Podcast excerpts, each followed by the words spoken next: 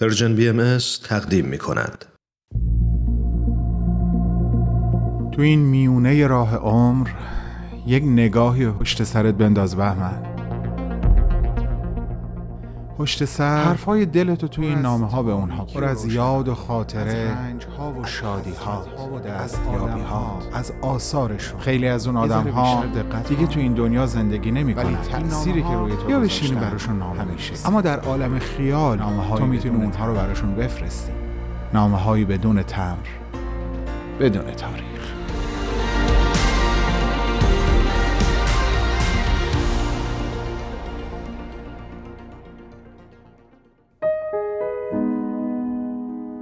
تنهایی خیلی باشکوهه به یعنی احساس تنهایی ها. اگر تو بفهمیش و اگر درکش بکنی. و اینکه تنهایی به تو امکان حضور در هر جایی رو که می‌خوای بد میده. با تخیل. ولی چقدر تو می‌تونی مطمئن باشی که در کناری که دیگه ای این فرصت رو به خودت بدی که قدرت تخیل این امنیت رو برای خودت فراهم کنی یا دیگری برای تو فراهم کنه یا تو برای دیگری فراهم کنی که قدرت تخیل خودتو هر وقت بخوای بهش فرصت بدی اونو برکت در بیاری به هر جا دلت بخواد باشی. در تنهایی با هر آدمی می‌تونی گفتگو کنی. هر وقت دلت بخواد. هر جوابی از جانب اون می‌تونی به خودت بدی. سلام عالی جناب. به سالش کاری ندارم. اما می‌خوام با روز اومدنتون به این دنیا و روز رفتنتون یک شوخی بکنم. یک شوخی شاعرانه که باطنش اونقدرها هم خالی از لطف نیست. روز اومدن اول تیر ماه روز رفتن چهاردهم تیر ماه. سالش رو بذاریم کنار و به طور سمبولیک اقامت شما بر روی این سیاره رو چهارده روز در نظر بگیریم. به نشانه کوتاه بودن عمر. اما شما در طول این مدت کوتاه چهارده روزه به خودتون و به ما در عمل ثابت کردین که کوتاه بودن عمر رو میشه با بلند و طولانی کردن ارزش جبران کرد. میشه اگر نمی‌تونیم سطحش رو خیلی وسیع کنیم به عمقش بپردازیم. حتی میشه به مسئله اینطوری نگاه کرد که اتفاقا خوبه که فرصت کوتاهه. چون اگه به درک درستی از این واقعیت برسیم اون وقت وقت کمتری رو هم هدر میدیم. دو سال قبل در یک سفر دوستی رو همراهی کردم که قصد داشت اولین فیلمش رو بسازه عالی جناب. و چقدر در هر دقیقه از کار یاد و ذکر خیر شما با ما بود. به این دلیل که دوست من شاگرد کلاس شما بوده. باز به مدت چهارده روز. و من در کنار دوستم و آشنا شدن با نوع نگاهش به ظاهر و باطن همه چیز بیشتر و بیشتر اون چه که بودی. نه بهتره بگم اون چه که هستی و این بودن رو به شاگردانت منتقل کردی فهمیدم و درک کردم.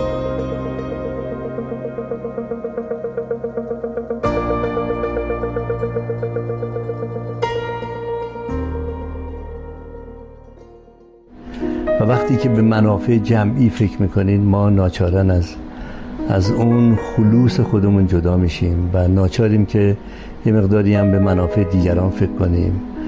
و آدم از اون وقت که موجود اجتماعی میشه به حال خیلی چیزا رو خیلی به دست میاره مسلما ولی خیلی چیزا رو ما دست میده. یکیش هم همونی که به نظر من یک درخت در جنگل از دست میده. در جنگل دیگه درخت درخت نیست. آدم در جمع آدمه ولی ولی آدمیه که به منافع جمع فکر می‌کنه. من به نظرم میاد من خودم در تنهایی آدم بهتری. می‌دونم که من در تنهایی دلیلی برای دروغ گفتن ندارم. و می‌دونید چقدر شانسه؟ یکیش. و مهمتر از اون در جمع لزومی نداره از منافع جمعی دفاع کنم که با من متفاوتن و ما نظر مشترک با هم دیگه نداریم. اونجاست که باز میگم من خودمم. تو عقیده داشتی و داری که حضور بیننده نه فقط برای دیدن بلکه برای تکمیل کردن یک فیلم خیلی مهمه. به همین خاطر نظرت این بود و هست که ساختار فیلم نباید اونقدر درست و قوی باشه که به قول معروف مولای درزش نره.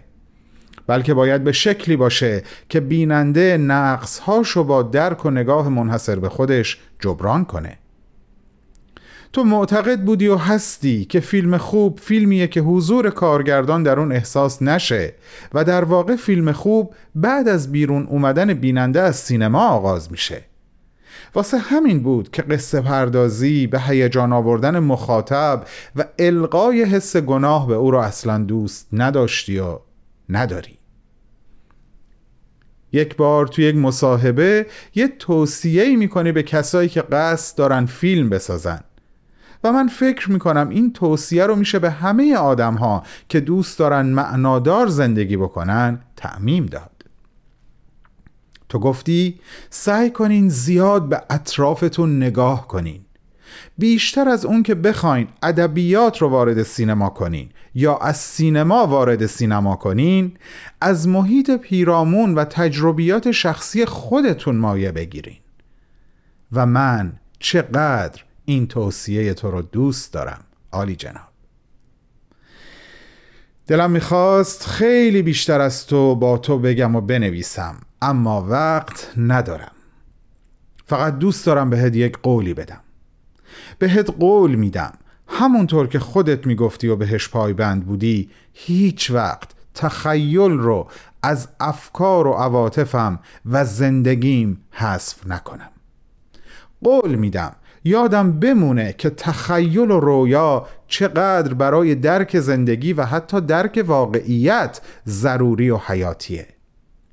ممنونم و ممنونیم به خاطر همه چیز به خاطر عکس ها شعرها و فیلم هات با عشق احترام و ارادتی جاودانه به پیشگاه هنرمندی که فرهنگ ایران زمین را با فیلمهاش به دنیا معرفی کرد. به پیشگاه عالی جناب عباس کیارستمی. بهمن و دوستانش.